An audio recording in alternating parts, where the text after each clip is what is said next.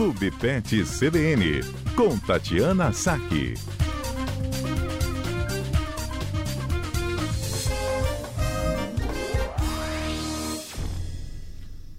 Quatro e quarenta na CBN, a gente volta com o Clube Pet CBN com a doutora Tati Sack, todas as quartas-feiras, trazendo né, temas importantes para a gente que tem bichinhos de estimação em casa e como manter o melhor cuidado com eles. Boa tarde, doutora Tati, tudo bem? Boa tarde, Zé Carlos. Boa tarde, ouvintes da CBN. Doutora, agora há pouco a gente estava fazendo um flash ao vivo aqui com a reportagem na rádio de um caso que aconteceu aqui na Grande Vitória de que uma criança foi atacada por cinco cachorros na rua. É um caso assim atípico, né? A gente não vê isso acontecendo com frequência. Mas quando acontece, o que, que o responsável é, pela criança, né, nesse caso, deve fazer? É, levar no hospital e aí quais os primeiros cuidados, as primeiras medidas que devem ser tomadas? Olha, a primeira, acho que a questão mais importante aí é, é realmente levar essa criança para o hospital para receber os, os, cuidados necessários, né, dependendo da gravidade da, da situação das lesões, conhecer o histórico vacinal desses animais com relação a, a raiva, né, porque provavelmente essa criança vai precisar passar por uma é, profilaxia de raiva, fazer as, as vacinas ou soro é, antirrábico, e mas é uma situação bastante delicada, né, porque você você você tirar uma criança é, do meio de cinco cães você pode machucar, mas ainda criança pode se machucar também, né? Não sei quais foram, qual foi a circunstância é, do acontecido. Muitas vezes a criança começa a gritar ou a chorar, né, ou, ou, ou e faz muito barulho e isso acaba é, atiçando mais os animais, né, o desespero acaba atiçando mais os animais, então é uma situação realmente bastante delicada. É, a gente espera né, que essa criança aí tenha o melhor socorro possível, que passe por todos esses cuidados necessários e que fique tudo bem. Doutor, então vamos com o tema de hoje. É, muitas pessoas, né, que têm animais de estimação em casa, cães, gatos, é, participam aqui com a gente e alguns já falaram sobre isso. Se a gravidez psicológica em pets é algo comum. É... É. Pode falar.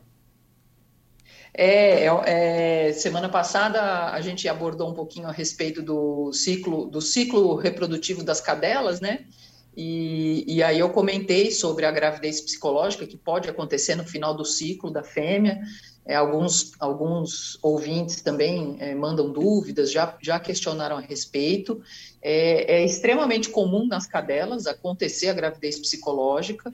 É, ela costuma ocorrer ali num período é, de em torno de 45 a 60 dias depois do cio. Né? Tecnicamente a gente chama de pseudociese é, é um, na verdade, é uma, é, um, é uma questão evolutiva das cadelas, né?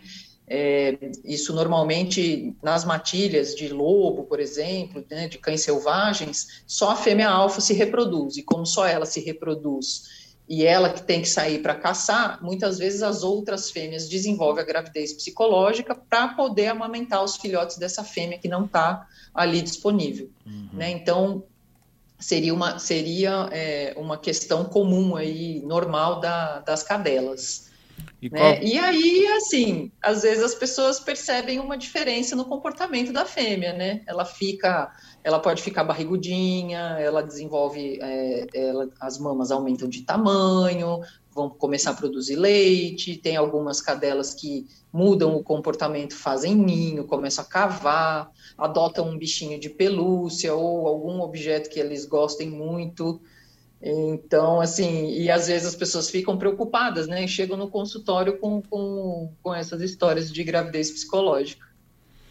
E isso acontece nesses casos, doutora, que a gente vê cães e até mesmo gatos criando esse instinto materno com outros bichos. Na internet, de vez em quando, a gente vê, né?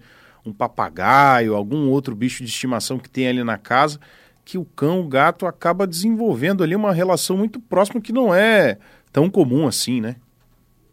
É, eles podem desenvolver uma relação de afeto e muitas vezes essas cadelas, essas cadelas com pseudociese, elas com, com, gravidez psicológica, elas podem servir inclusive de amas de leite, né, para animais órfãos, para cães ou gatos órfãos, é, elas podem elas podem adotar esses filhotes e, e cuidarem deles ao longo do, do, desenvolvimento deles. É bem interessante, assim, e, inclusive é, existem circunstâncias que você introduz um filhote ali na, na, no grupo, né, ou junto com uma cadela, e essa cadela acaba desenvolvendo a gravidez psicológica de forma secundária ali, né? Mas pode acontecer, e ela pode ser uma ótima ama de leite para os órfãos. E quanto tempo isso leva, é, doutora, em cães, em gatos? São semanas, um período maior que isso? É, a, nas cadelas, assim, o, o, quadro ele costuma ser autolimitante, né? Então ele começa e termina. A gente tem que respeitar ali o comportamento da cadela, né? Tentar, assim, respeitar o, o espaço dela, na, agir com naturalidade. É, pode durar, assim, em torno de duas semanas, né? Sem maiores problemas. O que a gente tem que ficar é, de olho é que muitas vezes essas cadelas elas fazem uma produção excessiva de leite. É, tem cadelas que mamam nelas mesmas, elas ficam lambendo as mamas e acabam produzindo leite durante um período mais longo, e isso pode eventualmente causar quadros de infecção nas mamas, né, de mastite. É, e aí precisar de um tratamento mais é, com, anti, com, com, medicação e o acompanhamento veterinário. Né? Se, se isso ocorre com frequência na fêmea, a gente tem que pensar aí na possibilidade de, de castração. Entendi, Doutora Tatiana Dalberto aqui, tem uma dúvida para você.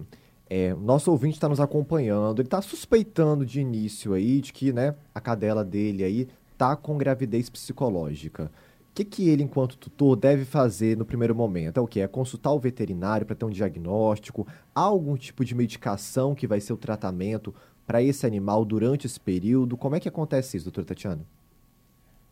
Então, a primeira coisa que ele tem que, que ele tem que saber, assim, que ele tem que ter noção é se existe a possibilidade ou não da, da cadela ter cruzado, né? Porque às vezes a gente acha que é impossível, né? E, e, e numa escapada ali rápida dentro da própria casa ou até na rua, da cadela ter cruzado e, e realmente ter ficado prenha, né? Então, esse é o primeiro ponto. Precisa, precisa se ter essa certeza, né? É, se, se não tiver essa possibilidade, a chance da gravidez psicológica é grande, né? E aí ele pode procurar o veterinário para fazer as orientações gerais, né? Para avaliar o estado geral da cadela, é, como é que estão como é que está a questão das mamas, se a cadela está apresentando febre, né, se tem alguma alteração e se vai ou não precisar de cuidados. Existem alguns medicamentos que ajudam a secar o leite e algumas estratégias aí que ajudam a, a, a diminuir o tempo, né, do, do, do, quadro, mas aí o veterinário que vai realmente fazer a, a orientação adequada. Ok. Uma dúvida que até chegou de um ouvinte aqui, doutora Tatiana, queria perguntar para você, quando você estava falando dos principais sintomas ali, ele comenta a questão, você já até falou um pouquinho sobre o aumento das mamas, a questão da produção de leite e se o pet fica algum tipo de uma dor ou alguma sensibilidade mais específica, caso né, seja diagnosticado de que a cadela está com gravidez psicológica. Não, de dor, assim, a não ser, a não ser que ela desenvolva uma infecção nas mamas, né? Uma mastite, uma, um, as mamas estejam muito grandes e inflamadas. Normalmente não sente dor. Elas mudam o comportamento para um comportamento meio que maternal, assim, meio que querendo fazer ninho. Então, às vezes, elas cavam o sofá, ou elas cavam a caminha, ou elas cavam um buraco no quintal, é, ficam procurando um lugar para se tocar ali e podem adotar um, um objeto, um objeto aleatório, assim, pode ser um bicho de pelúcia, mas eu já vi cachorro adotar a própria coleira, ele ia lá, pegava a coleira e levava para a caminha, e ficava cuidando da coleira. Né? Então, mas assim, normalmente não vem acompanhado de dor, não. Ok. É, eu queria saber também, doutora Tatiana, uma dúvida que chega relacionada a essa questão da gravidez psicológica, é o quanto, o período que isso pode durar e o que, que o tutor tem que ficar atento durante esse período ali com relação à saúde do seu animal ali? O que, que ele pode identificar ali, que algo que possa estar atrapalhando a saúde do animal? Então, a, a, o quadro, ele geralmente é autolimitante, da mesma forma que ele começa ele termina né? Mas algumas cadelas podem ter um quadro exagerado, de produção de leite exagerada, né? De, de mamas muito grandes. É, um, dos, um dos problemas que a gente vê são as cadelas que, que se lambem muito, lambem muito as mamas e mamam nelas mesmas. Então, essas cadelas, elas podem ter um período de gravidez psicológica mais prolongado, né? Mas, no geral, ela tende a durar aí no, em torno de duas semanas. Ok. Nada, nada em especial a observar, né? A não ser que veja que a cadela está com falta de apetite, que as mamas estão avermelhadas, e aí realmente é, pode ser um quadro doloroso.